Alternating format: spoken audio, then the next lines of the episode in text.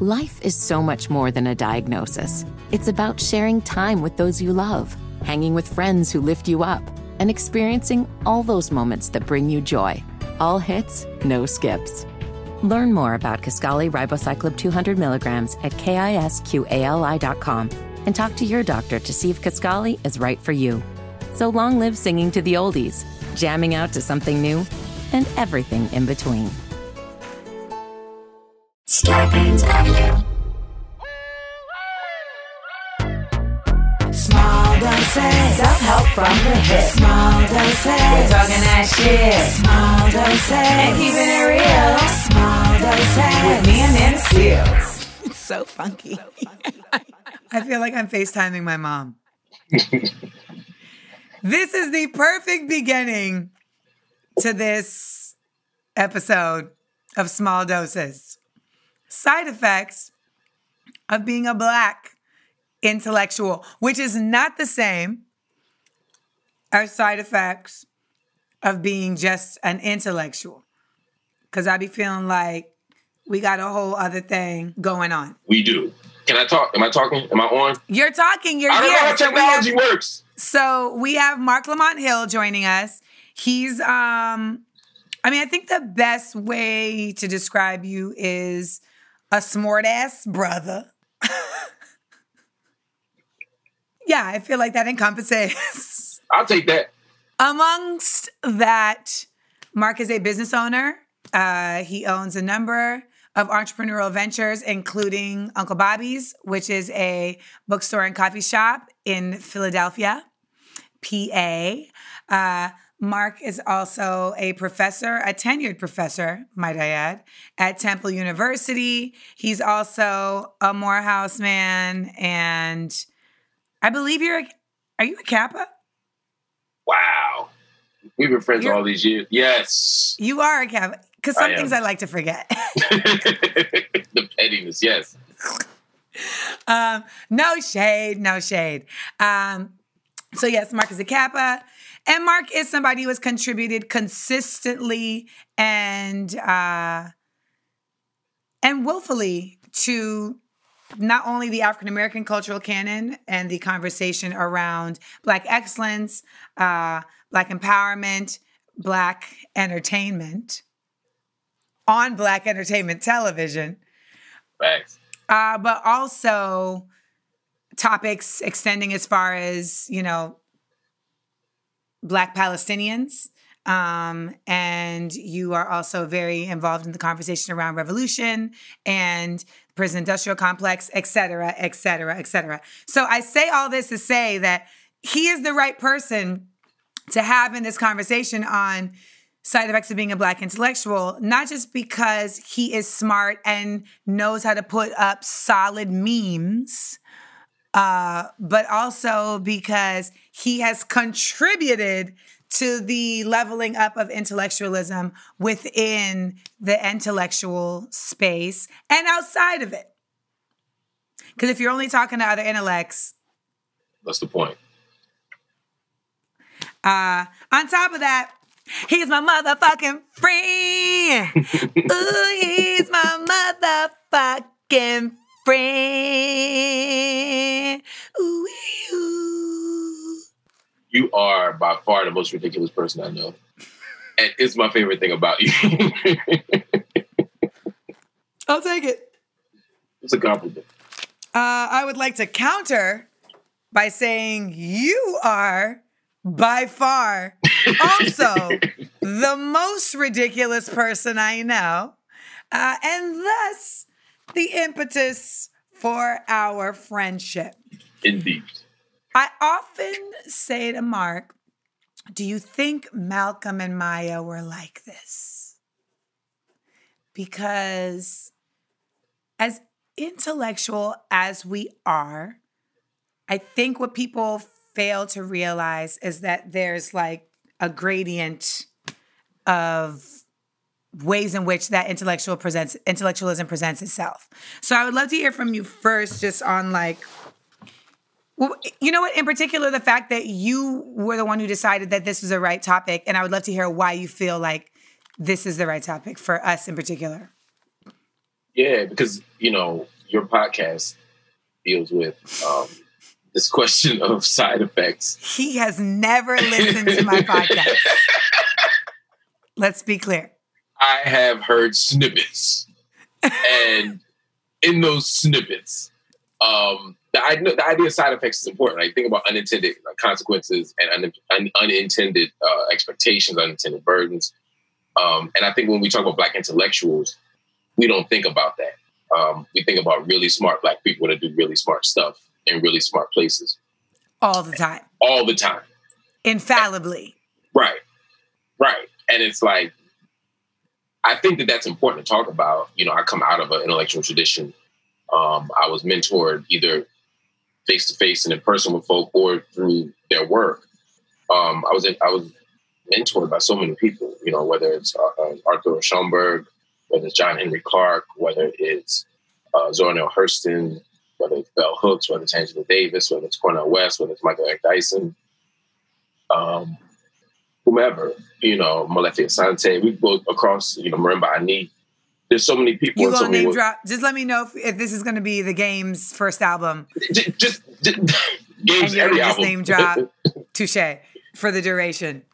nope, just them, just them. I'm good. I'm, you know, but I'm, I mean, I think about it because Like I was and- mentored by like Heavy D and the boys by But you know what's funny? It's just like rap, right? Because if I just had said three names, then people would be like, "Oh, this nigga just said W.E.B. Du Bois. He ain't thinking about the, the African, so I got to say Molefi Asante." And then I said, "Well, if I say Molefi Asante, I got to say women, so I got to say Marimba Ani." And I got I gotta look at the modern. And, and you ain't said feminist, so I said Bell. Hook. And it's like I really did develop from those people, but in my mind, back of my mind, I'm thinking I got to say all this stuff because there's a politics. So just like with hip hop, right? If, Right. if you say one thing, you don't say another. Everybody takes it as a diss, right? well, just like the internets. Like if you love strawberries, they're like, and what about oranges though? Exactly. So you don't fuck with citrus? Right. You used to fuck with citrus, then you sold out. You know what I mean? And, and then it becomes this whole conversation. it becomes this whole thing, right? Now you Illuminati, right? Because they be eating oranges at the meeting, and, and it becomes this whole conversation about Yeah. this something other than the thing you want to talk, about, which is the shit you like. And as a black intellectual, I come out of a tradition that that, that says we got to take in all this information and use it. Um, but I think intellectual work should be combined with joy and pleasure, and sometimes we forget that part. Um, and it's not the whole story of who and what we are. So you end up as a black intellectual being pushed into this very narrow space, and people don't respect your entire personhood, uh, and they can't imagine you in ways out in or or forms outside of the classroom or outside of like the, the typewriter or whatever. It's like seeing your teacher, like fourth grade teacher at the grocery store. Exactly. Exactly. What It- you don't so you mean you don't live in our classroom? Exactly. Remember that episode of the Cosby Show when Theo teacher came over and she took her hair and she had her hair down and she it like, like, fucked this whole world up. he was like, "What the fuck is this?" I'm mad that I can't remember her name right now. Oh, I can't either. Cause it was like a, that name was repeated a lot because he really didn't want to take her class. No. And he saw her as this mean, evil woman. Then she came in the crib looking totally different. And her personality was different. She was nice. She was charming. She was all these things. Similarly, if you're academic, people expect you to be very serious all the time, um, very, um, very Stoic. stern. Yeah, stoic, very stoic. And it's like I'm, I'm, I'm, I'm quiet when I'm not in public. Sometimes, if I'm not talking like people I, I trust and care about. But that's not academic shit. That's just who I am. But I'm silly as hell all the time. I'm, I'm actually Yes. on my best behavior right now. Um, for you know, and but in real life, like that's not that's not the whole story of me. And so, it- it- it- Moist.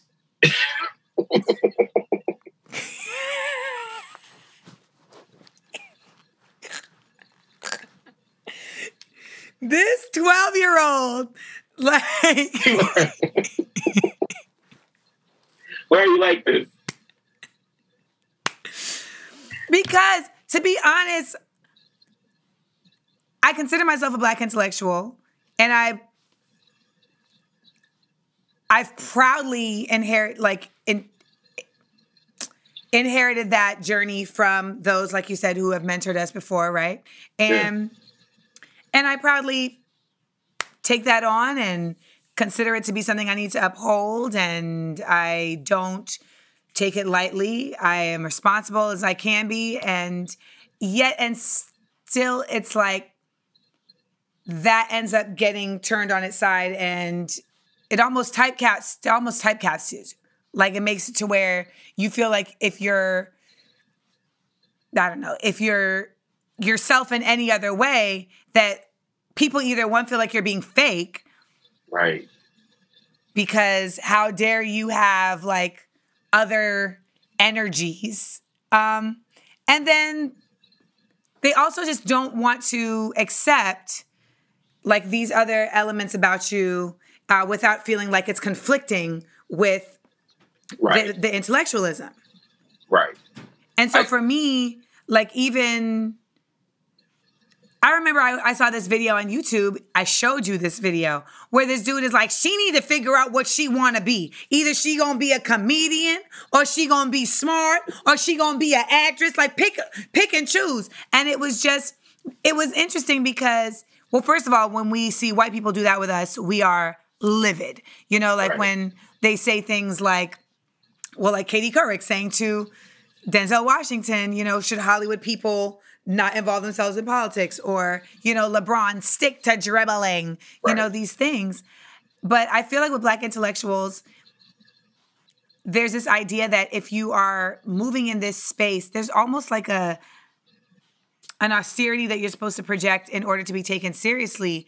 And I personally feel like you can be a black intellectual coming from um, a number of different angles. I think Killer Mike is a great example of that. Like Yeah. he's a full on rapper. He has certain levels of ignorance, as we all do. I mean, I know all the words to slob on my knob. I'm not familiar with that. I have respect for. No, no, I, that's my shit.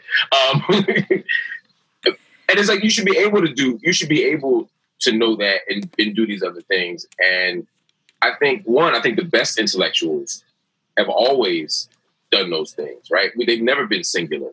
And and there was a time where you couldn't be. It's just like um, if you watch like old TV shows from the '70s. Whenever they had an episode like on Good Times, when they had a rent party, or or the, or the, on, toward the last season, they did a similar thing where they're raising money and Yep. and and all of a sudden you're like, oh wait, Bookman can do impersonations. Wait, that was a dancer.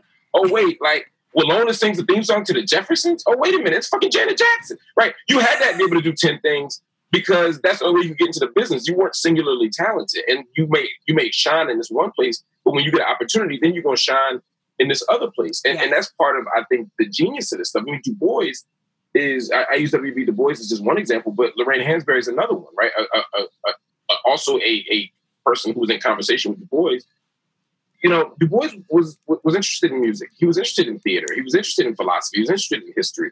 Um, he didn't just want to write, you know, uh, these heavy tomes. He also wanted to write to everyday people. And you know, Lorraine Hansberry, we obviously see her genius writing. You know, in terms of as a play, being a playwright. Look at James Baldwin, right? Yeah. He, he's writing Giovanni's Room. He's writing, you know, um, Go tell it um, on the mountain. Go tell it on the mountain. And Beale Street guitar. And then he makes. Then he has the, the ability to make, um, you know, some of the most important uh, essays we've ever seen, like the Fire Next Time, right? Both chapters. So of that book. So like you got these exactly right. I mean, that, that's the shit I'm talking about. And the fact that you can do all those things to me is a sign of your talent, but it, it also shapes your intellectual work. Like I'm more intellectual when I'm listening to music. I'm more intellectual when I watch a, a, a funny TV show. You know what I mean? I'm more intellectual when i'm like. I was just watching Community a minute ago before I was talking to you, and like I'm Is like, this oh, your they, first time watching? yeah, I'm, I'm on season one for the first time, and I'm like, oh, they get real meta. Like with their the Yes. shit they're laughing at is, but that helps me think about my own work differently Yeah. poetry helps me. Sonia Sanchez helps me think about my work differently. So, like, part of it just being intellectual, not being one lane, to me is the genius of it. But also, like, it's not inauthentic, right? The fact that you got Baldwin on your shelf, you know, you might have three other books on on the shelf that ain't got nothing to do with Baldwin, right? And, and, and you may also have some. If it were the DVD era, you'd have three movies on on your shelf that might be some wild shit.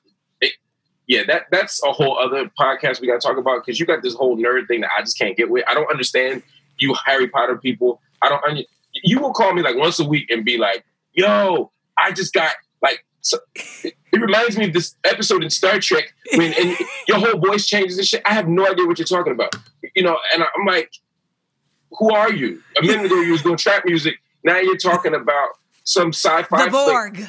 Right. I don't even know the, I don't even get the reference. That's what I mean. Like, so there's again, maybe I got the same, I put the same limitations on you. I'm so embarrassed for you right now. I put the same limitations on you that probably that, that other people put on me. But I'm like, there's just certain things we shouldn't be doing. What is that? That looks like Hey Arnold, but like the, it looks like oh, it looked like some Hey Arnold like Mammy version. Like I, I couldn't figure out. And just to take you to a whole other place of annoyance, Goku san.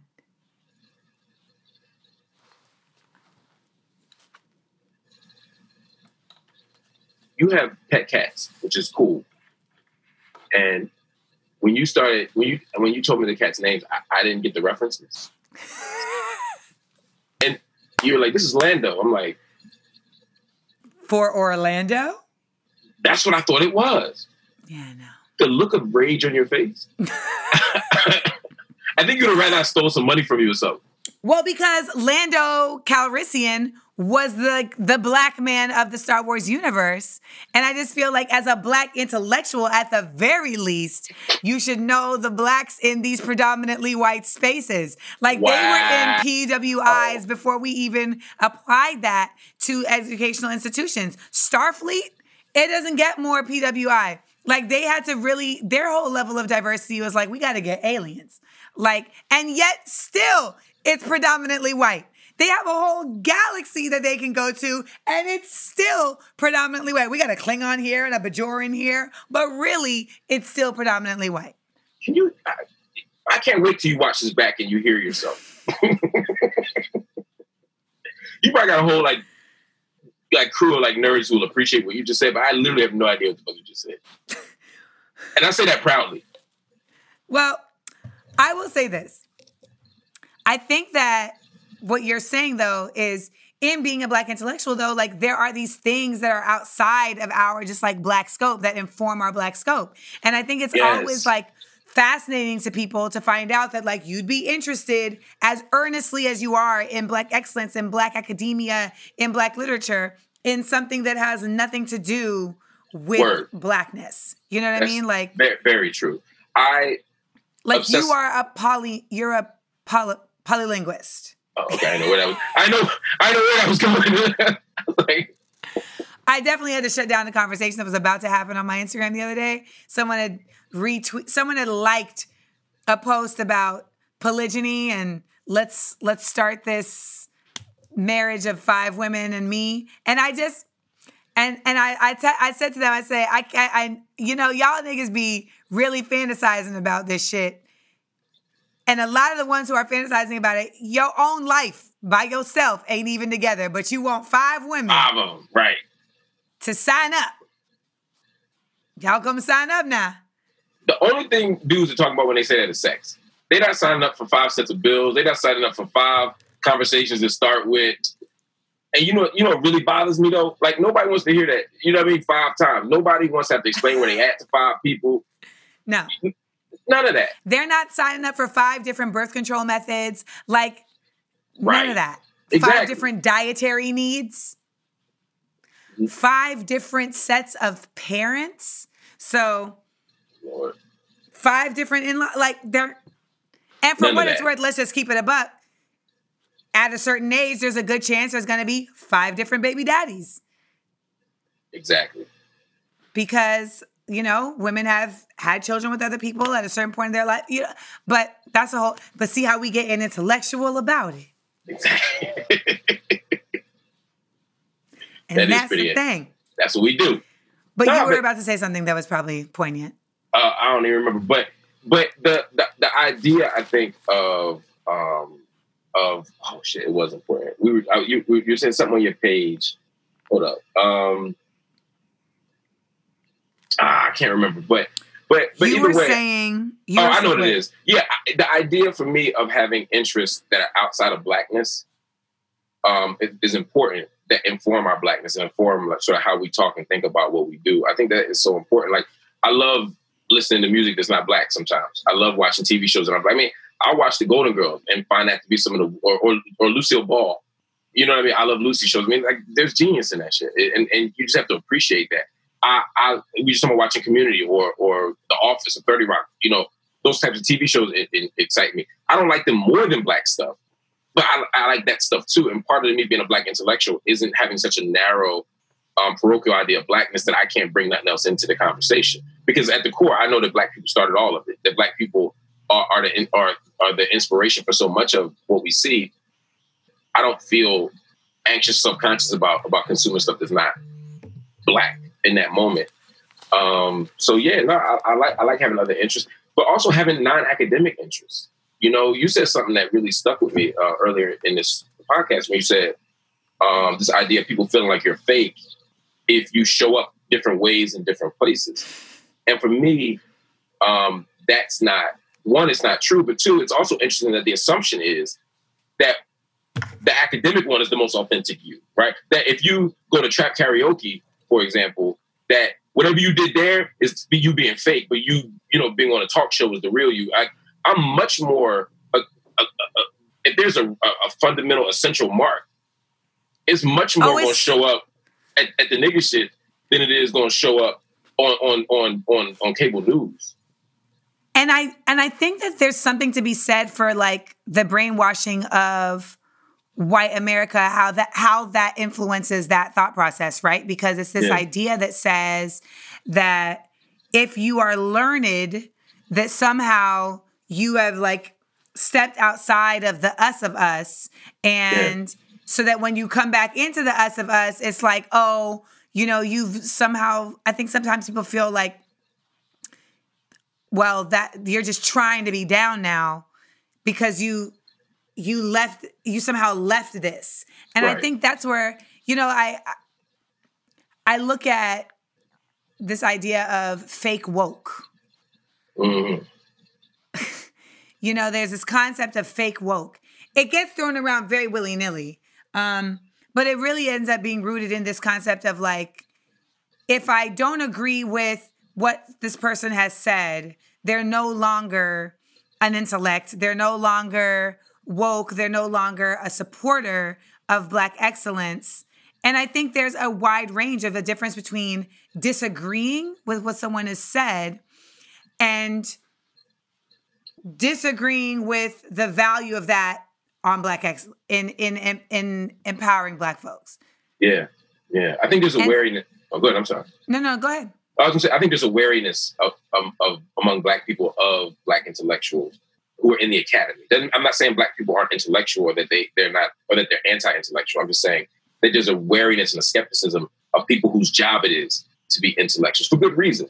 A lot of us have mm. have sold out to people a lot of us have not, you know, done anything but but fill our pockets. A lot of us are frauds.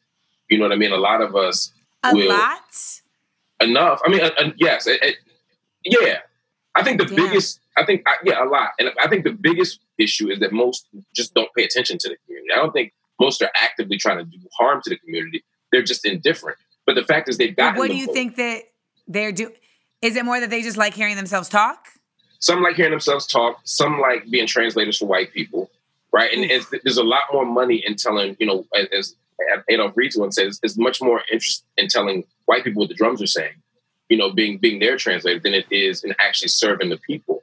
And so, if I'm a black person in the hood and I see some dude in the academy stop through every once in a while and talk about black people or talk about black suffering or black misery or black joy for that matter, even though there's no money in talking about black joy, then I'm already worried about this dude. and I'm skeptical. So some, so I say that to say that sometimes I do understand why um, somebody might be quick to throw dismiss a black intellectual when they when they when they step off course or when they say something that's crazy because it's like we ain't really trust you, and then we kind of let you in to see if you'd be all right, and you was doing all right, but now you know now as soon as something's up something's up up for grabs, something's at stake, you sell us out so quickly and so easily, and that's the problem is that so much black leadership it's not just they sell out, which is the fundamental problem.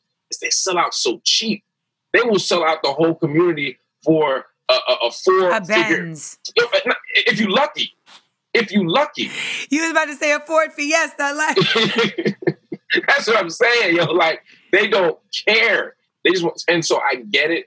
But then what that leads to is what you were getting at, which is this kind of um, uh, uh, this this part of cancel culture and this kind of disposability of people every time you disagree. So, like, yes, I give a perfect example. Yesterday, I did a, a, a thing for the NAACP with Charlemagne and T.I. and Benjamin Crump and Van Lathan. And we're on that building and talking, and, and, the conversation was supposed to be about sort of a new normal for black men after Corona, right? Yes. And so, and, and, and somebody comes on and says, "I hear all y'all saying, but y'all ain't said nothing about reparations. Y'all ain't said nothing about um, about a policy platform. All y'all doing is patting each other on the back." And my point was, this whole session was about new ideas of masculinity, new ideas of healthiness.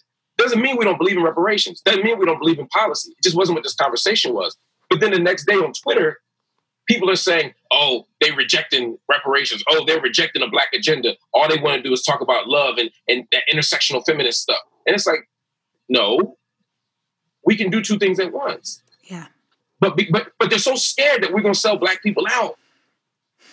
And and and, and everybody gets this battery in their back to throw everybody away that they can't hear that maybe we do love black people, maybe we do support a policy agenda, maybe we do support black reparations and black freedom, and we want to have a conversation about loving each other. That's okay too.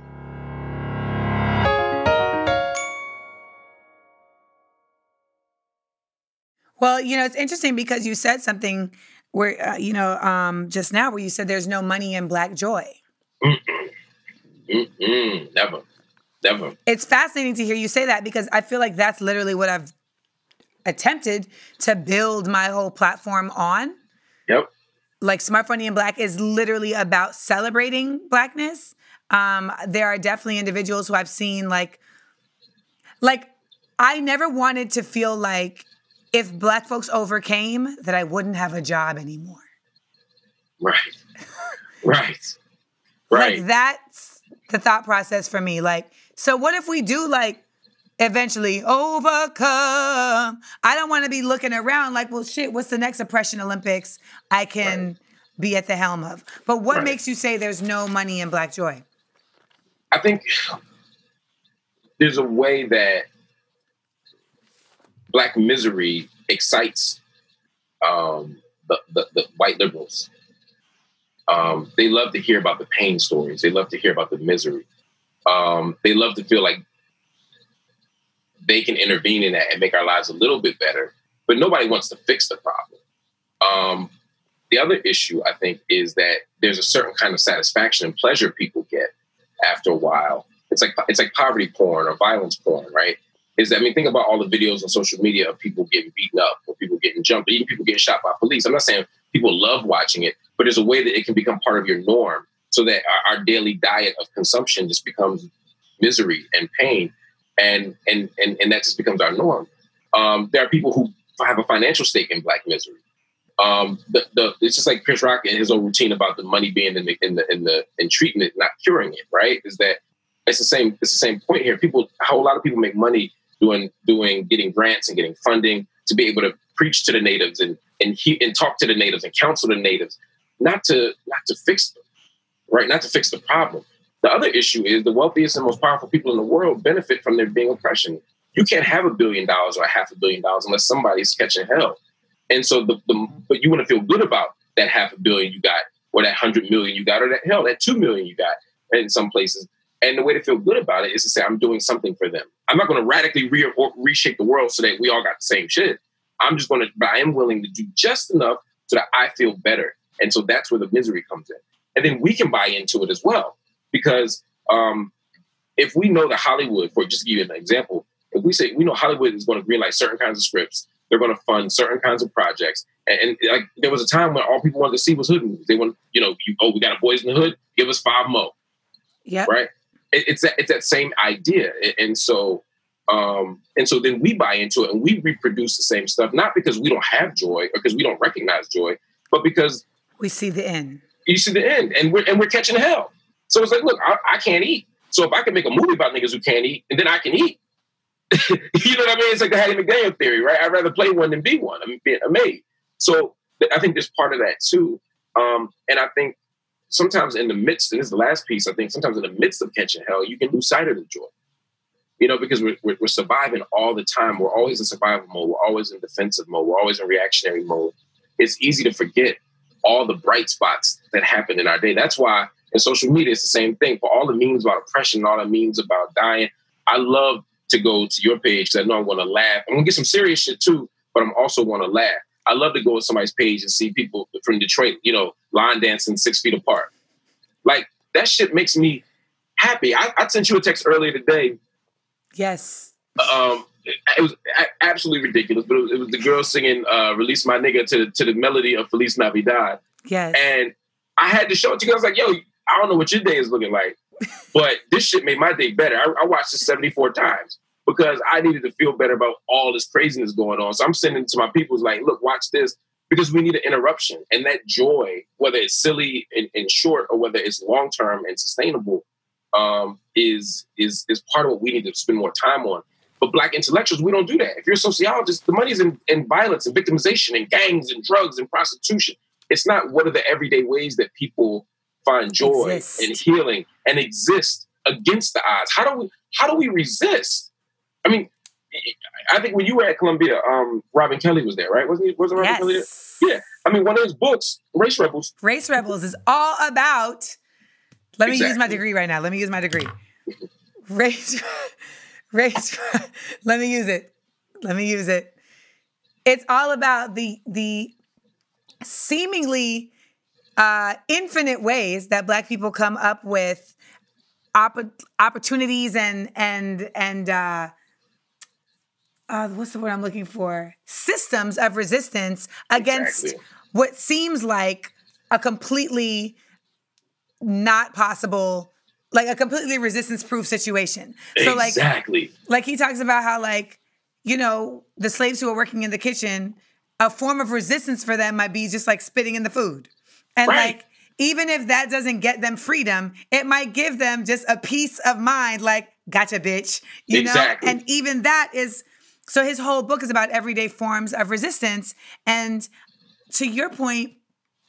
I think so much of just being a black intellectual for me is about trying to empower folks to do that, to like alleviate a bit of their stress, a bit of their PTSD, a bit of their uncertainty, a bit of their feeling of out of control, uh, you know, because we are, of course, overrun by a system that gives no fucks about us, you know, by having these kind of everyday forms of resistance that make you feel like, yeah, but you don't got all of me.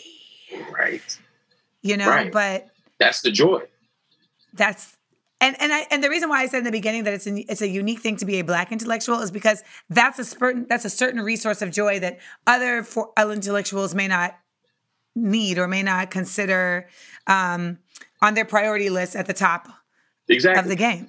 Exactly, and other black intellectuals have the luxury of figuring out. I'm sorry, other intellectuals who are not black have the luxury of figuring out what they want to study and figuring out because they're not, they don't they're not pinned up against this wall of of expectation. Yes that they have to talk about misery, right? Like every every uh, scholar of every Cambodian scholar is not doesn't have to think about Pol Pot. They don't have to think about killing fields, right? It's an important part of the story, but there might be other parts of the story, right? Um, everybody who is catching hell in a particular space doesn't have to just talk about the hell.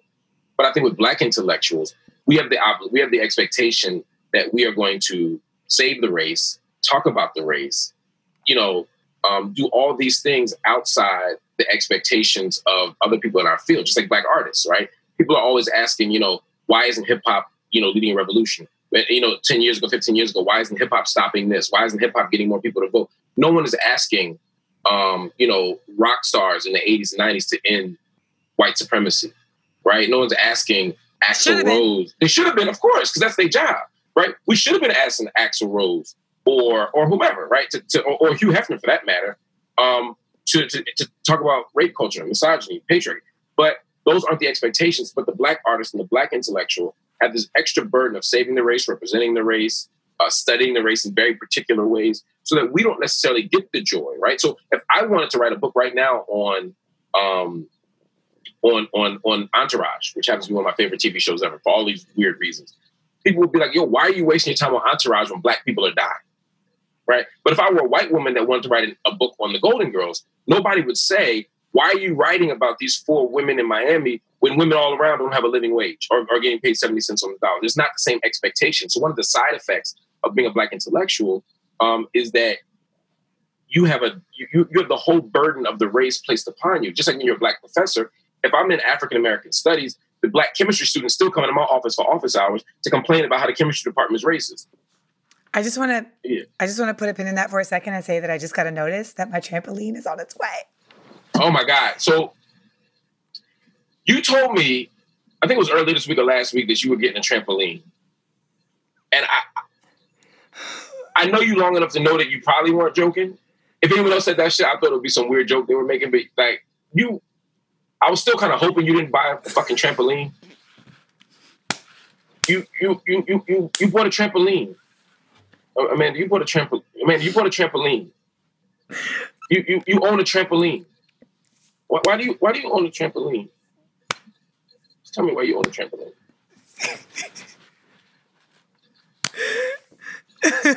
you a trampoline. First of all, I need to get my booty back. Okay? And I don't want to do squats. I don't want to do squats. But There are some urban theories of how to make that happen. And it's an urban theory, but I can't do that either because it's Mm. a quarantine. Okay? So um this is a way for me to get black joy uh and also get my black booty back. And I just I just I did I, I thought that this day would come, but I wasn't sure. And I I looked, I wished upon a star, a star of a story. And and I, I, I swang low, sweet chariot. And okay. So something I did, I just I'm so genuinely like, No, that's what's crazy about it. I've been this- this excited since like the last Star Trek convention. Like this shit, like you own a trampoline. I guess if I think about all the shit you can do you make it big, like this, uh, uh, you know what I mean? You didn't buy like well, I grew up with trampolines. Tiger. I know that shit's just.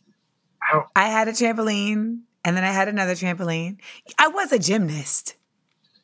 I get it, but you like grown now. It's like I get I get the math, but that don't mean You own a trampoline. I'm super duper hype. Um, but while you were talking, so people ask me all the time, like, do you think we need another black leader? Like, do we think we need another black leader? Do you think we need a black leader, et cetera, et cetera?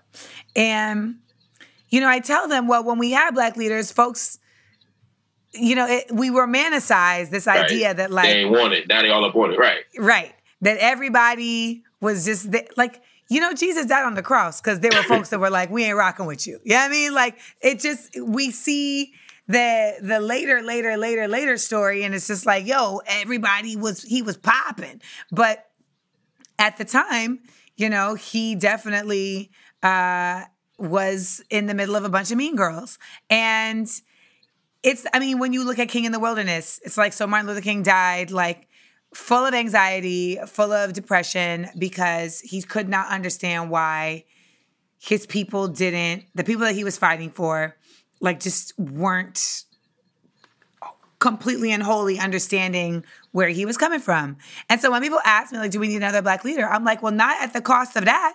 Like, not because I know for me, like, Charlemagne is always on my back about making sure that I am not internalizing well you are too but not internalizing the bs and the the falsehoods that come you know with me saying things that we know to be true uh but that folks may not want to hear. And so then they apply a bunch of erroneous like just incorrect assumption and then you feel like you need to address it but it's like no but you know the truth. So you can just know the truth um, because if you start going down that road it starts to paw ropes in you. And you know you can't play with that. But i wonder in your opinion would you consider uh, like would you consider huey p. Newton well huey specifically i you would but would you consider malcolm would you consider martin black intellectuals as much as they are black leaders the reason I took Huey out of the equation is because Huey did Got a PhD. go to Stanford and get a doctorate before he got a beret. There's a there's an interesting question. It's an interesting question. I mean, I guess it comes down to how you understand an intellectual, um, and and and dividing separating intellectuals from scholars from you know all these things. from say like a, an academic. Academics are people who do it for a job, right? They might they're they're, they're professional uh, scholars, you know, and teachers. They're people who, who do this for a living. The scholar herself is the person who spends their life trying to produce new knowledge, doing deep research in whatever form or fashion to produce new knowledge. Take everything we know, whether it's history, whether it's archives, whether it's live study, you know, whatever, to produce new knowledge. And in in, no, in those ways, I say no. They, they were neither trained, they were neither professional or trained academics, and they weren't scholars. Uh, their job wasn't to produce new knowledge. They produced uh, Malcolm, of course, produced a book with Alex Haley. King has produced several books and a dissertation. Um, but I wouldn't say that they were academics or scholars. Are they intellectuals? I would say yes. I, I think the intellectual is someone who um, engages in the life, takes the life of the mind seriously, and to to do that, it can look in it can look a lot of ways. Again, you can be a professional one, you can be an organic one, as Antonio Gramsci talked about. You can be the person in the community that is one. You could be the you could be the village griot. You could be the bookstore owner. You could be uh, you could be a lot of uh, an intellectual in a lot of ways. Malcolm becomes Malcolm when he when Malcolm goes into prison in uh, 1946. He he does so with no formal schooling really completed behind him. He went to school, right. did well up until the point that he didn't. Right, um, high school was very tricky for Malcolm. He goes in there, and when he meets uh, uh, Bain, uh, brother uh, Bainbridge, he, he then becomes um, committed to the life of the mind. He reads the dictionary, but he reads all these other books, right? He's, he's, he's begging for an education. Malcolm becomes an intellectual um, not because of any job he would have when he gets out of prison in 1952 as in the nation or, or, elsewhere, but because Malcolm used all those books, whether it was reading Mao, whether it was reading Marx, whether it was reading uh, Hegel, whether it was reading the Black literary tradition, all that stuff that he did, learning and studying with Maya Angelou, like all that stuff made Malcolm who he was. And so when Malcolm made his moves in the world, every action that Malcolm made was informed by those traditions and those teachings, including the teachings of the Honorable Elijah Muhammad and the Nation of Islam. So, uh, especially those. So, so Malcolm was an intellectual, but he was an organic intellectual. He came out of the people, and he uses his his intellect for the people. King, same thing again, King read all that stuff, and, and, and King did it at Boston. King got his PhD in Boston. King went to Morehouse, right? He went to Crozer Theological Seminary the, the, year after. Uh, yeah, because he graduated in 44, then he did Crozer in 45, and then yeah, and then he goes to then he goes to Boston. So King is brilliant, but King doesn't use his intellect to to go. That's why I asked. Yeah, but he used it for something else. And so for me, the greatest intellectuals of our time aren't necessarily the ones who went to school. Look at Baldwin. They're not necessarily the ones who went to school and, and made their job to be in school. Look at right. King. You know what I mean? They, they're people who understood this thing differently. And so um, I think there are a lot of black intellectuals out here. I think there's no shortage of them. The question is, how can we link together? How can we draw from the, the, the right traditions? And how can we leverage the right traditions and the right kind of organizing force in the interest of free and black people? And, and, and how do we not do that in a narrow way so that so that when I look at uh, when I look at uh, when I listen to a Kendrick Lamar album, I see some intellectual work there, right? And when I watch um, a film by Spike Lee, I see some intellectual work there, you know. Um, or, or let's fast forward to like Moonlight, maybe a, a better modern example. Yeah. Or Beale Street. There's some intellectual work happening there, right? Um, what you do um, on multiple platforms, there's, there's intellectual work there. and and and that for me is is is the answer. Like getting that shit out, you know, getting that stuff done. That for me is that's what excites me as an intellectual. Like I I I excites I, you. It, it, it, yes, fucking child. I walked right into that one. Walked right into it. I for, forgot for a moment you were not an adult. Um, yeah, but it does. It does. It's, it's so funny. Like I don't. If you took away um, all these jobs, all these things, like I would still have my books. I would still have my my my desire to write and read. And that for me is what makes me intellectual, not my degrees, not where well, I shit, teach. That's what's happening right now. Right. I mean, for all intents and purposes, like you're not in class teaching. Right. Right. right. But you still got your books. Yeah, yeah, and and, I, and this this is not like a prop. I got Can you a million you, Like if you turned around you were just like, and there was a pole behind it? exactly. That's a sketch. That is is a a sketch. That's a sketch. To me, that is the that's like the essence of Common. Like Common, everybody wanted to believe like he's a conscious rapper. He's like, no, like I love hoes. Like Right. I'm from Chicago. Right. I love both. both. Right. That's Common. Right. There's and that's why that's why I love Common because because when like like dead ass like I mean I, it's funny because Common for a long time was kind of like I mean he, Common's still one of my, among my favorite rappers but there was a journey from his second album uh, up until um Finding like Water Forever for chocolate. Like Water for Chocolate is is my absolute favorite album one of my favorite albums of all time Yeah. I actually have it tattooed I have a list of like albums tattooed as one of them because it, it matters so much to me but I, I watched that journey from Common like and this is how I this is my journey as a black intellectual in some ways right you know, one day it all makes sense. Resurrection was like, oh, he's learning some shit, right? Right. Then it was like one day it'll all make sense. And now he's he's he's he's somewhat hoteppy about it, a little hoteppy about it, right? When he's like, we're doing a song with Lauryn, he's like a hundred, you know, whatever ain't worth your soul. Um, Yeah. talking about the price of an abortion. And then you get this this pivot. I never dreamed you lay That's my in summer. and nobody should do Stevie, but she did that shit. She did.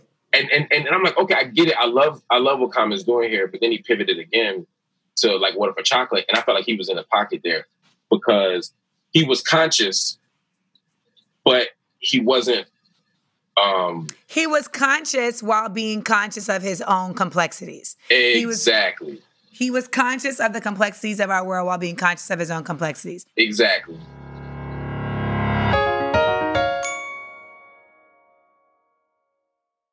It's so dope when you get in that pocket. Like I feel And like that's what comedy did for me. Really, really. Comedy allowed me to like find that pocket where it's like I can be aware of all that's going on in the world and I can be aware of all that's going on with me and find the points of light with all of them. Like that's what Smart Funny and Black does. Like that's what SFB Society seeks to do with this social network that we're creating. Like to just be able to have points of entry for all of these levels of self. Like when people talk about Tupac and they realize like, well, he has contradictions. And it's like, well, who the fuck doesn't? doesn't? like, right, right. you know, like there's all like I hate when people say like I don't agree with everything you say. Duh. Like right. It'd be I weird if you agree. did. it would be weird if you did. It would be you, you would be a sycophant for all intents and purposes. Exactly. And I think the I lost my train of thought, but you were oh, I wanted to ask you just so as somebody who does like work in these different spaces, like you're in Ferguson when Ferguson happens, but you're also in the classroom, right? Like you spent quite a bit of time in the classroom at Morehouse. Like as we talk about organic intellectuals and the ability and necessity for those folks and the understanding that that can be a space, where do you feel like education plays an integral part in developing Black intellectuals? Because I don't want to undermine, you know, just the value of that. I can tell you 1000%, I wouldn't be the person I am if I didn't go to graduate school at Yeah. Columbia with Manning Marable and Stephen Gregory and Farah Griffin and Robin Kelley. You know, I, I wouldn't, I wouldn't, I, I know, and I know that, right? Like Yeah. I know that I basically had, you know, like like white idiots putting Lysol into their skin, um, into their veins. I basically had just black intellectualism tapped in, and I could have still been an intellect, right.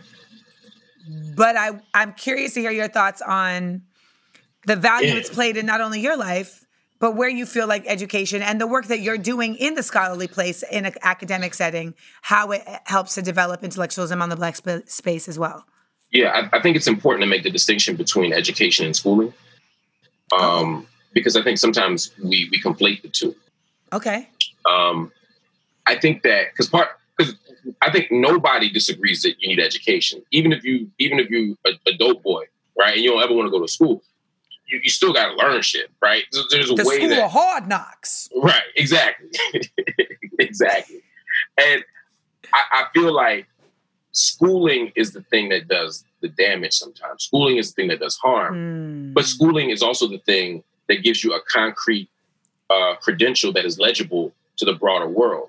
And so, on the one hand, we need education. Education happens in lots of places. Like you know, I'm not a trained journalist, for example. I never went to journalism school, but I, I, I but I'm in South Africa uh, with Ed Gordon, learning how to cover a story, learning how to write a show. You know, I'm I'm I'm, I'm training with these people, right? The great uh, John Henrik Clarke, maybe one of the great greatest scholars the 20th century has produced, certainly one of the great uh, Africana scholars that the world has ever produced. He he got a PhD in his, in, as a senior citizen, right? His training came at the feet of Arthur Schomburg, you know, who himself never got a formal education. So would Another, you call this schooling? That's education. Okay. Because they got the training, they got the discipline, they got the work of, of knowledge, but they didn't do it um, in a formal setting. Okay. Schooling is about the institution. Schooling is about the structure. We get schooling from K to 12 or K to 16 or K to 20 or whatever, however long you in school. We get schooling there. Now, sometimes they overlap. You had a moment at Columbia where it overlapped, right? Where the education you needed and wanted combined with schooling and they gave you a degree for the very thing you wanted anyway.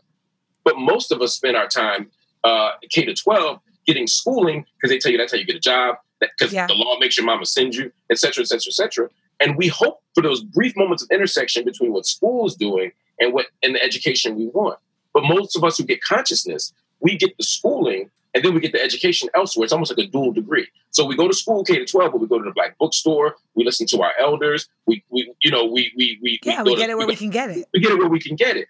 And so part of our job is to make the education that, that, that that's offered outside of school um, more available to folks, so that school doesn't keep teaching them all the wrong shit. Now the the problem is now in the era of social media, even more so. There's lots of education all over the place but even just because you don't do it in, let me back up. Just because education doesn't happen in a formal setting doesn't mean that it's not discipline. You know? Okay. It is, I mean, even if you're a five percenter, I don't mean even, I don't mean that with any disrespect to the five percenters. I'm saying that, I'm saying no, even to me. That might seem for some folks like it's a very unorthodox space, so it doesn't have value, but it's like, no. Right. As a five percenter, you don't, they don't just give you 120 lessons, right? You, you get your one to, you get your one to 10. And then once you master, you know, who's the What's original today's man. science? Exactly. So today's mathematics is knowledge, right? So today's the first. It's knowledge, right? So I can that's what I say, it's knowledge, right? You better just drop the mathematics just like that. That's what we do. But but that but that's literally how you get it, right? So once I can say the original man is the Asiatic black man, the maker, the owner, premium planet, the follow civilization, the God of the universe, right? Then, and I can go one to ten, then I'll get the next set of lessons, right? I, am I'm, I'm I'm pacing you and I'm training you, right? I got to understand where something comes from before I can get to the to, to the end result.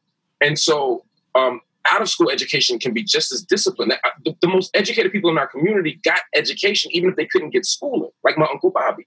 But what happens is now because everything is everywhere, even the five percent, I can Google a five percent lesson, right? Mm-hmm. I can I can go on YouTube and watch somebody give a lecture on on Africology or Egyptology, even if they don't understand the most basic um, um, um, dimensions of the study itself. And so we get undisciplined thinkers. Everybody is now has a microphone. Everybody's a teacher. Everybody's grabbing knowledge everywhere, and there's no systematic uh, path what of inquiry. Is, but what is the value of the of the disciplined thinker? Because I think that's mm. that to me is really where um because I'm often I, like oftentimes people are saying stuff to me that I don't want to necessarily devalue, but I'm also very I'm also able to just identify like this is not cohesive, like this is not right. coming from a, a um a thought process that has a clear beginning and end like this lineage like i hear what you're saying and it doesn't it's not it, it's it, it's not that it doesn't have value but it feels like it's in a vacuum um yeah. and i think maybe it's because i'm i'm I'm seeing that it's coming out of an undisciplined thinking because I feel like everybody can have an opinion now that is not necessarily an educated opinion, but right. what you're adding is a whole other element to it, which is that it's also not a disciplined education behind it. So can you speak more to that? Yeah, it's about training. Um, again, and this is why every every the problem is everything in this world is so individualized now. For, from our social media pages to how the economy works, everything we're, we're encouraged to be individuals all the time, when in fact, education is by nature a communal project.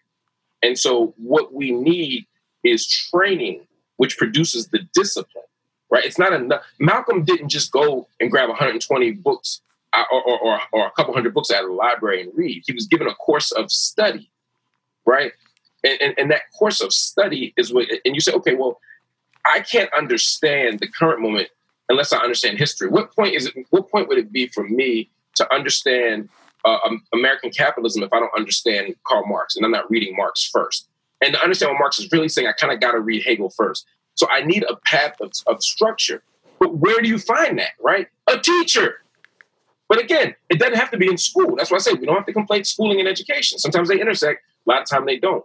But I need someone to guide me on an intellectual journey. It doesn't mean that the person guiding me is is is, my puppet master, right? No. They're teaching you what to think sometimes, but mostly they're teaching you how to think.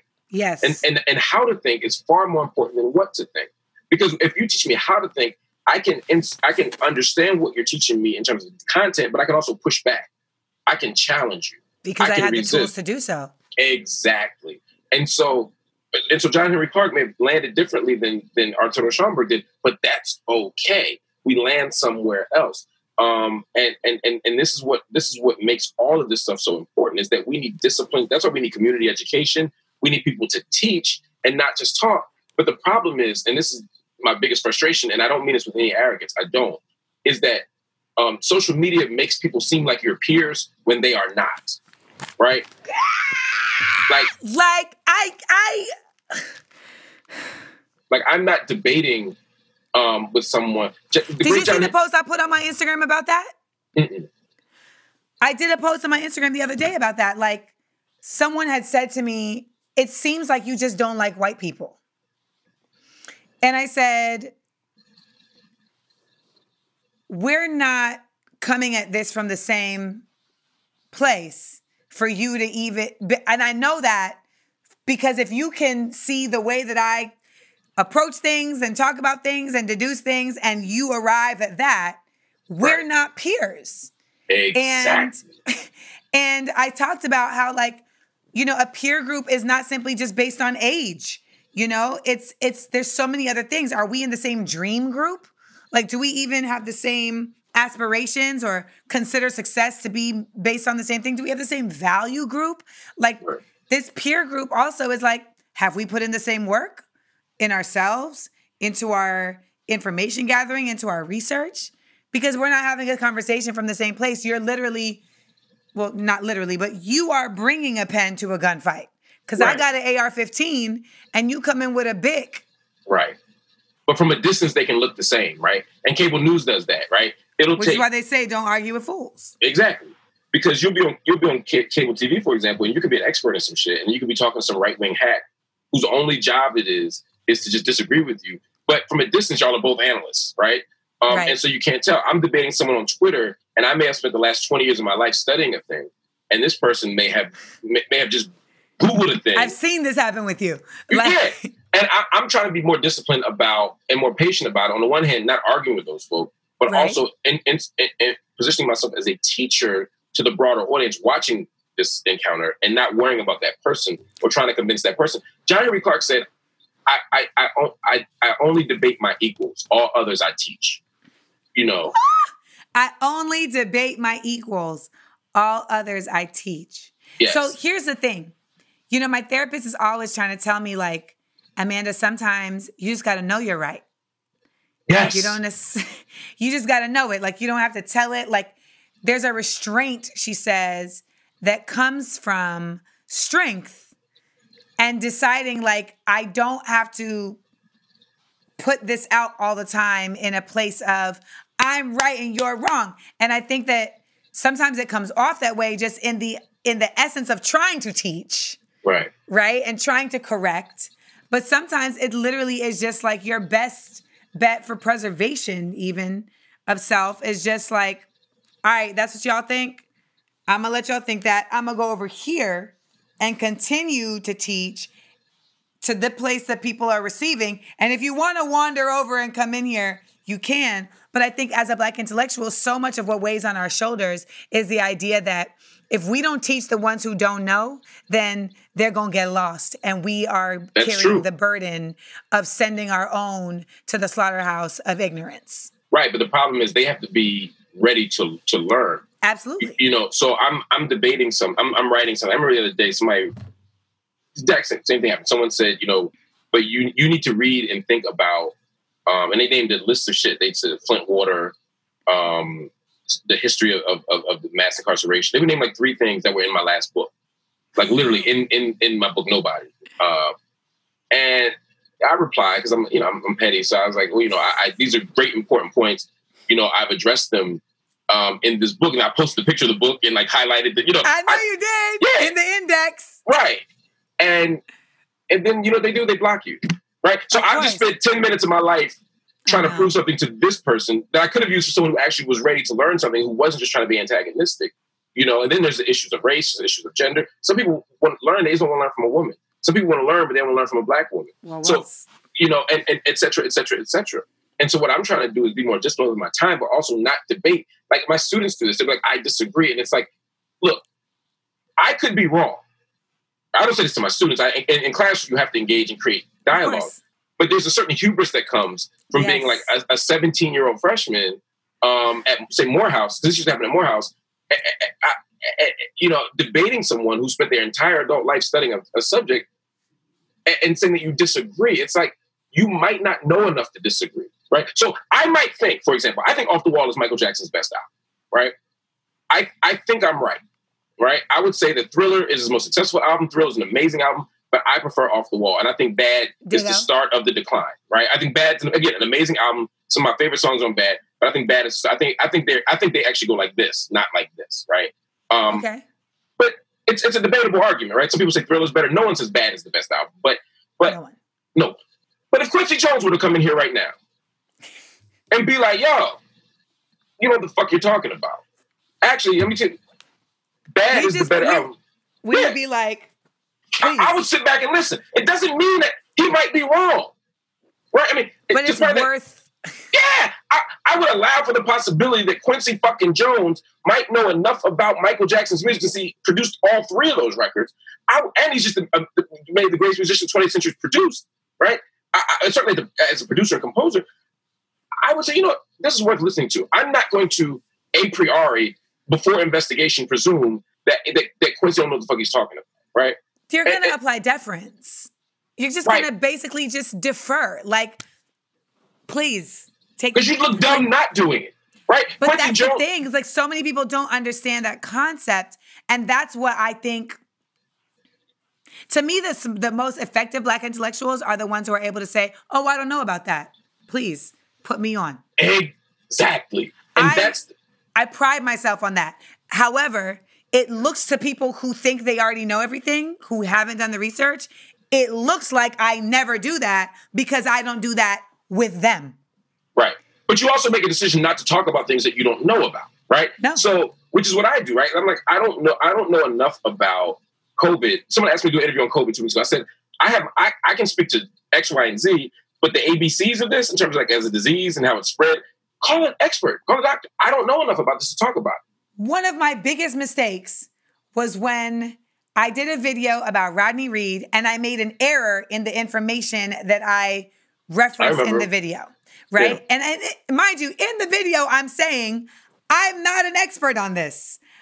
I'm not an expert on this. This is the stuff I found out, and this is what I came up with. And yet, but but even just because the way I speak, it sounds like she's an expert, even if she's not an expert. I was lambasted because folks are like, "You're lying. You are lying," and I'm like, "But I'm I'm not lying. I made an error, but I broke my own rule because I spoke. I said too much." Like I should have just spoke on what I did know, which was I know that I felt a certain way about how information had been presented to me. And I right. I should have just cut it at that. But I felt compelled to have to like do an entire because you feel like you have to give all of that in order for it to be a valid argument because these days everybody wants to undermine and find like you said in the beginning it's like you can't just name two people you got to name the african scholar you got to name the feminist scholar you, you just feel like if i don't present you this entire rounded thing that is not going to have value but you're right. Like there's so much value in simply just knowing, like, I only speak on what I know about. Like you know about black people in Palestine. I am I'm not going to talk about that. That's actually Like- a good example, right? I was I was tweeting about Afro Palestinians, right? And someone was literally debating me that there was no such thing. I watched this. I saw this. They then Googled one article, right? Which of course I've read, um, because I've read literally every article ever written on this subject, and used that as proof that I was wrong. And it was like, bro, I'm I'm I'm I'm I'm here. I'm I'm literally I'm sitting next to right. I literally was. I was literally sitting in the African Quarter in East Jerusalem, writing this tweet. It was. It was. So it's like at this point, it was like you were in community because that's hella meta.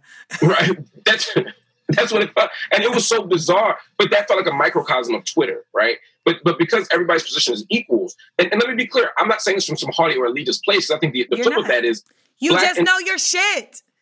on the shit that I know. But but we also have to presume that because we're academics or because we have PhDs or, or master's degrees or or, or or or because we spent 50 years studying a thing, it doesn't mean that people on the ground don't know shit. And it doesn't mean that our grandmoms and No. the deaconesses at the church, everybody has knowledge that they have, but everybody also has to defer to knowledge they don't have.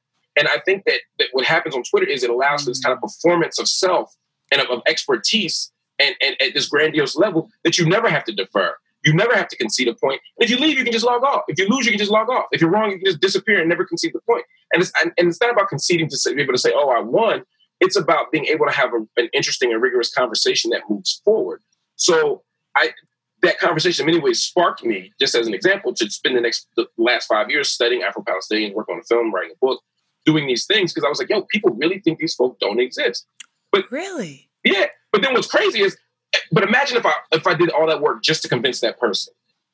He'd be like, "Oh, man, guess you're right." Then he'd go back to eating this eating his, his chicken pot pie in his mom's basement, Right. and I really spent five years in my of my life doing something for very little satisfaction. So you also don't want to kind of uh, get into the kind of back and forth crossfire pro wrestling kind of competitive thing that happens with intellectual engagement as well. It can't be a blood sport. It has to be for a bigger end. And that bigger Yes. end should be the liberation. If you're black, I believe, should be for the liberation of your people.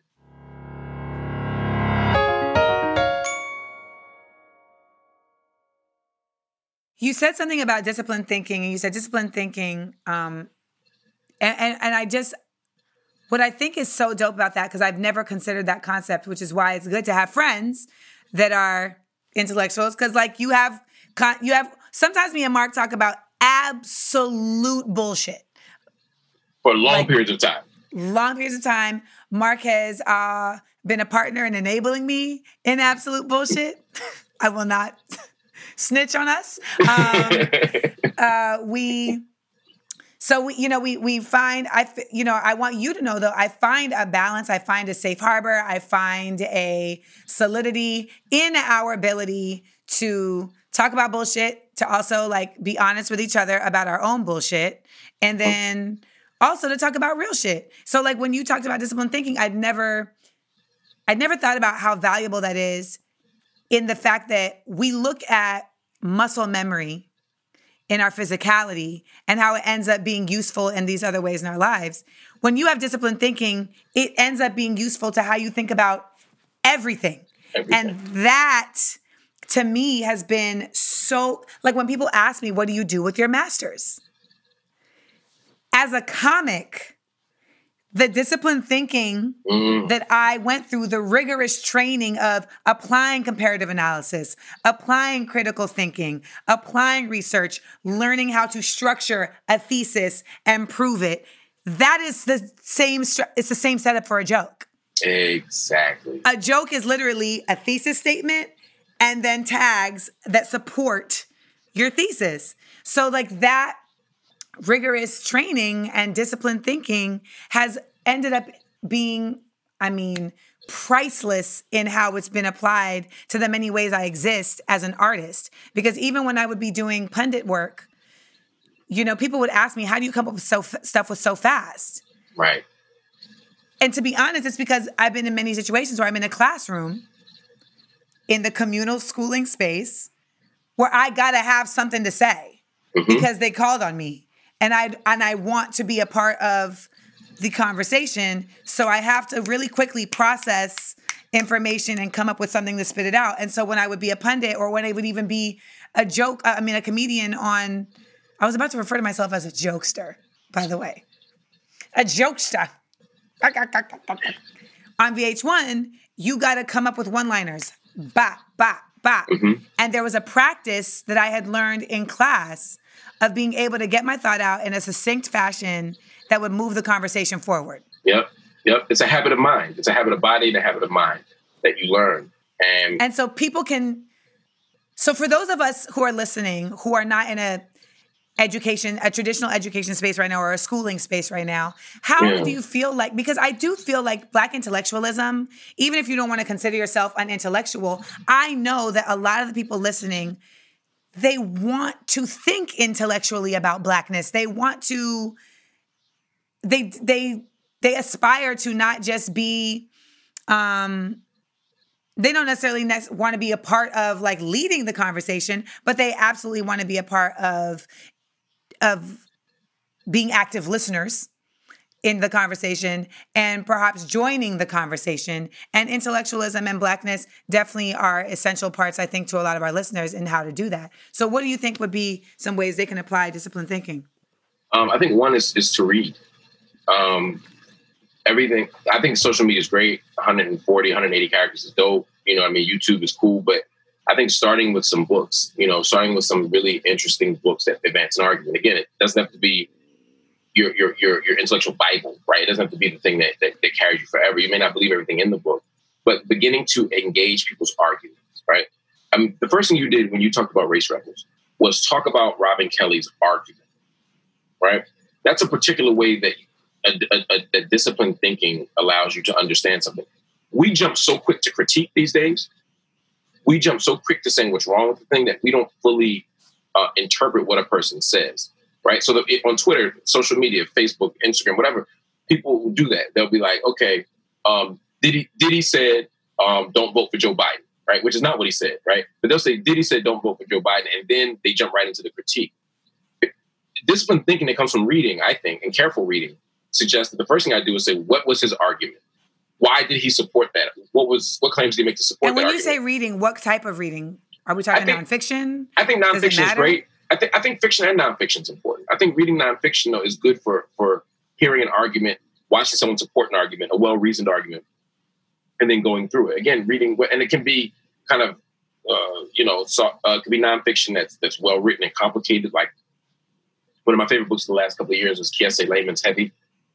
Uh, i can't it's I know, I know, but it's it's it's it's, one of the best, literally called heavy right? like and um, i read it- it in spurts You have to. It's, it's weighty, but it's beautiful and it's masterful. Uh, reading Baldwin. Uh, read Ta-Nehisi Coates' uh, Between Me and the World. Yeah. Right? Arguments are being made and think about how they're being supported. Read a policy book on it. Read Michelle Alexander's New Jim Crow. Yeah, Between the World and Me. I said I might have said that back. Between the World and Me, uh, Ta-Nehisi Coates. Like that's amazing. So you read that stuff and you develop. I think fiction is also important for developing our imagination, for developing again reason and thought. I mean, I get as much intellectual uh, support and, and insight from Toni Morrison's Beloved or Song of Solomon or The Bluest Eye as I do from any nonfiction book I've read. So I think doing both of those things is important because that allows you to engage. The other, the next thing you, I think we should do, I think people should do is write. I'm not saying write essays and books. I'm saying just write to yourself. Take notes. Make make make make um make observations similar to what I just said. Like you read a book and say, what is the person's argument?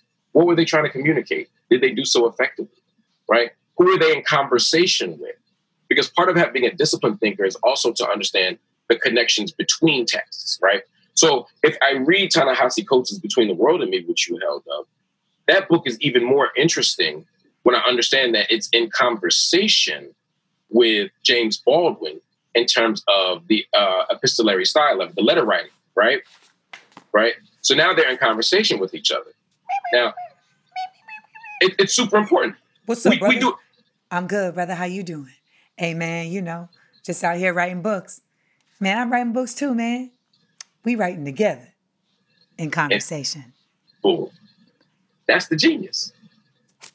That's that's the genius. So we got to have those things in conversation with each other because that's what we do with music. That's what we do with other in art, right? When I listened to the first song on uh, hers album, I'm like, oh wait, this is Lauryn Hill. This is Lost Ones, right? So, so, but we hear it and we see it. So when I read Between the World and Me, I can say, okay, this style, this this this argument is like Baldwin. This writing writing style is like Ellison, though, right? And I can see those things, right? So I can say this sonically is this, but this, but but content wise and flow wise is that. That helps us develop our thinking, so that by the time we get into these conversations about politics or life, we're not just saying I disagree with so and so or Diddy's wrong. I can say, wait, no. Whether you agree with Diddy or not, I'm, I'm, I'm saying you can start by saying, okay, his argument is this, and he's actually in the tradition of a whole bunch of thinkers who have said that we can't be a captured electorate, that we can't hold our votes hostage to a particular party. Right. Not saying don't vote, not saying don't vote Democrat if that's your if that's you know if that's your twist, but but but certainly saying that it shouldn't come at a price of nothing. But it's in conversation with stuff.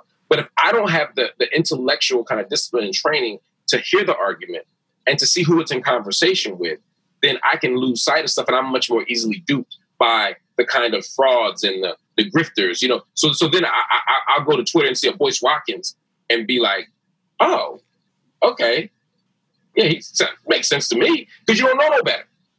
But if you're able to read and engage with people who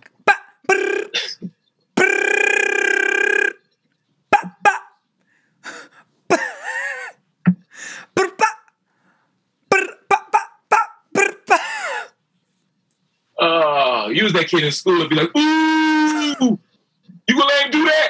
That's a rumble around my way. You know what I mean? Like, nah, I, I, I, I, I, I, I've seen niggas kill for less. Right, exactly. I'm just saying that was me, but, but but no, I'm not even trying to. I'm not even trying to like come at his neck. I I I, I just think he's he's an example of a Yes. particular type of persuasive argument to people who don't think well. And so, what I'd like to see is have a group of people who think well, who can then make their own judgments about the world. and not letting being an individual force you into being a contrarian. Yes. Yes. That is so important. It's okay to be a brave voice in the wilderness. I've been a, a voice in the wilderness on some shit, right? I, I've, I've spoken out when other people didn't, and other people We do the have, same. brother, we have That's one of our, right. One of the things we bond around. And it's like, I'm with that. But sometimes I feel like people just want to be different. Like they're the person that'll call every World Series wrong, every NBA thing wrong, so that that one time when they write, they can be like, I told you so. Right. Told you Toronto was going to beat Golden State. Nigga, you didn't know that KD was going to break his leg, that that Clay was going to tear his ACL. You, you know what I'm saying? It, it, it's like, don't just say shit just to be different. Say something because you have a push back, ask critical questions of everybody absolutely. but but do so in good faith. And and I think that's the core thing here is that so much of the debate and the argument and the conversations that happen now aren't in good faith. They're not to arrive at a better answer. They're not to understand knowledge more deeply. They're not to free us. They're to get money. They're to look different. You know what I mean? They're to Yeah. exploit our misery and pain. That's not a good faith disagreement. That's not a good faith argument. That's why I'm trying to do better at not arguing with the grifters and, and the idiots and the, you know what I mean? Because because they don't argue in good faith. They're not trying to arrive somewhere else. So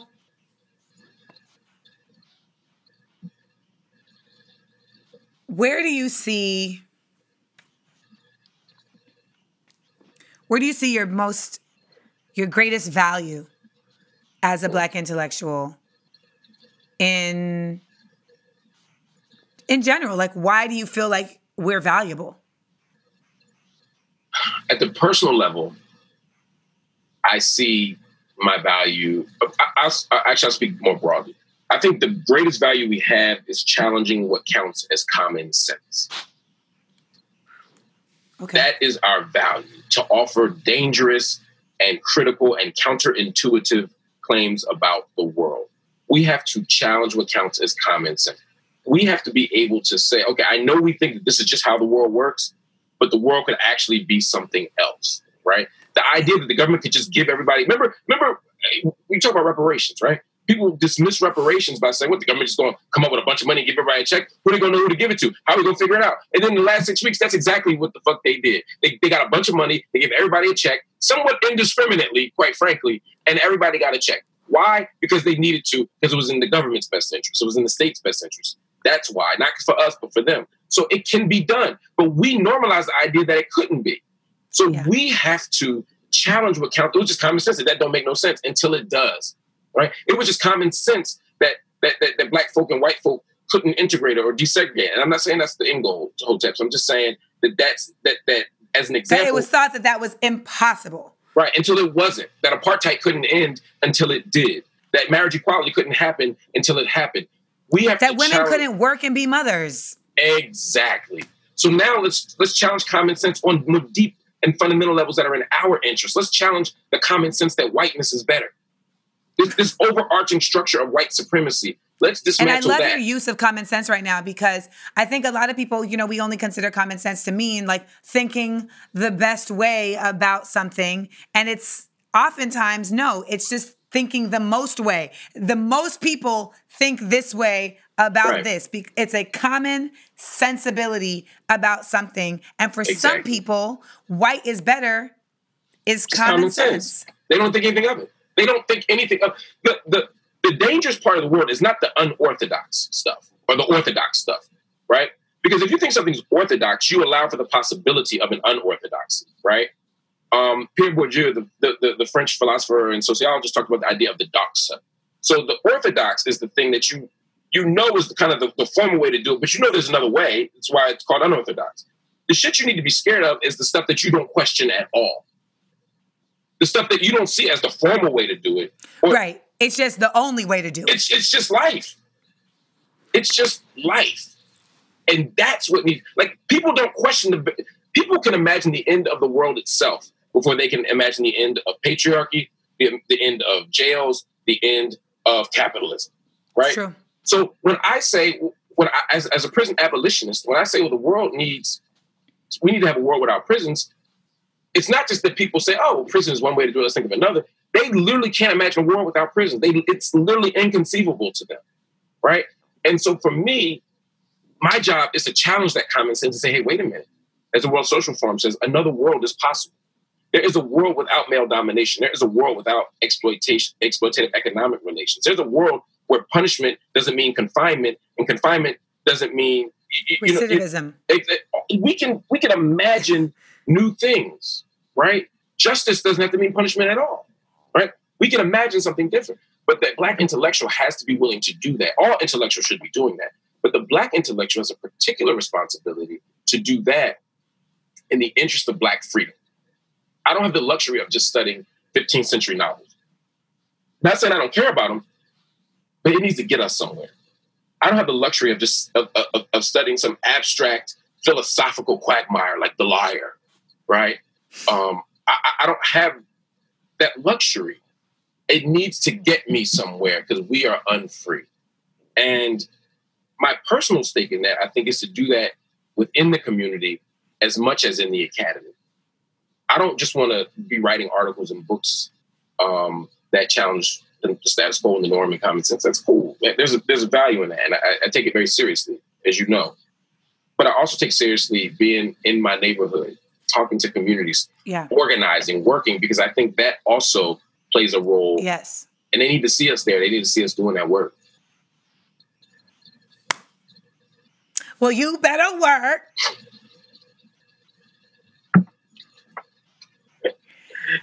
So fucking ridiculous. Um, So, first of all, books. Tell them about the latest book. I got a couple books that are the book that I want everybody to read right now is still Nobody because I think it still has something to say about this COVID crisis. It's called Nobody: The Politics of America's War on the Vulnerable, from Ferguson to Flint and beyond. You can just look up Nobody, and the reason why is because while I was talking about everything from Ferguson, Missouri to the Flint water crisis, uh, what the book gets at on a deeper level is this question of who's rendered disposable by the state, especially in moments of crisis. And so now, in, co- with the COVID nineteen thing, we're seeing another example of, yeah, we all can get sick. The epidemiology might be universal, but the impact isn't. You know, Right. and so I want people to think and wrestle with that. So read Nobody. I got two books coming out at the end of the year. Uh, one is called uh, Except for Palestine, uh, which is a crisis of American, uh, the crisis of progressive politics. Really challenging those of us on the left to think about Palestinian human rights and freedom and self determination as part of a bigger conversation about um, about what it means to be on the left. Right? We can't we can't have a Palestinian exception. Um, the other book is called Schooling Against the Prison. Um, that's a book that should be out uh, the same time within a month of it, uh, which looks at how we can do school different. Basically, I, w- I want to imagine schools in ways that not only reduce the number of people going into prison, but give us permission to believe that a world without prisons is possible. And uh, so, and, and that's a book that's I've been working on for a very long time, and I'm finishing a film. You've seen clips of it um, called um, Black in the Holy Land, uh, which is looking at uh, Afro descendants throughout uh, the Middle East uh, and looking at sort of the experience of what it means to be Black in the Middle East. Um, and I'm really excited about that. It'll be my first film uh, as a director. Um, so I'm super excited about that. I'm just trying to keep working. In, in this moment of, of crisis, it's hard to be creative. It's hard to be productive. Yes. Um, and I don't hold anybody accountable for not being, you know, I don't blame anybody, for, you know, but for me, um, because I, I, run around so much, I'm always in the airport, as you know, um, and as you are, you know, yes. uh, it's, it's super important for me right now to sit down and and and almost like just dump all this, all these ideas and thoughts that I've been sort of that have been swimming around my head for years now. So I'm, I'm just excited to keep working. So what you're saying is, you a smarty art nigga you hmm. read all these books, you write all these books. Now you a director, fancy schmancy nigga, but can you kick, kick my, my ass? ass? That's why I knew you was going.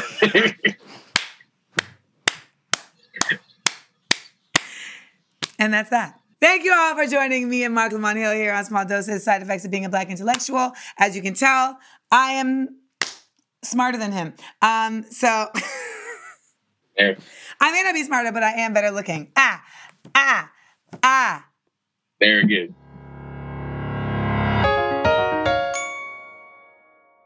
Starburns Audio, a podcast, a podcast network.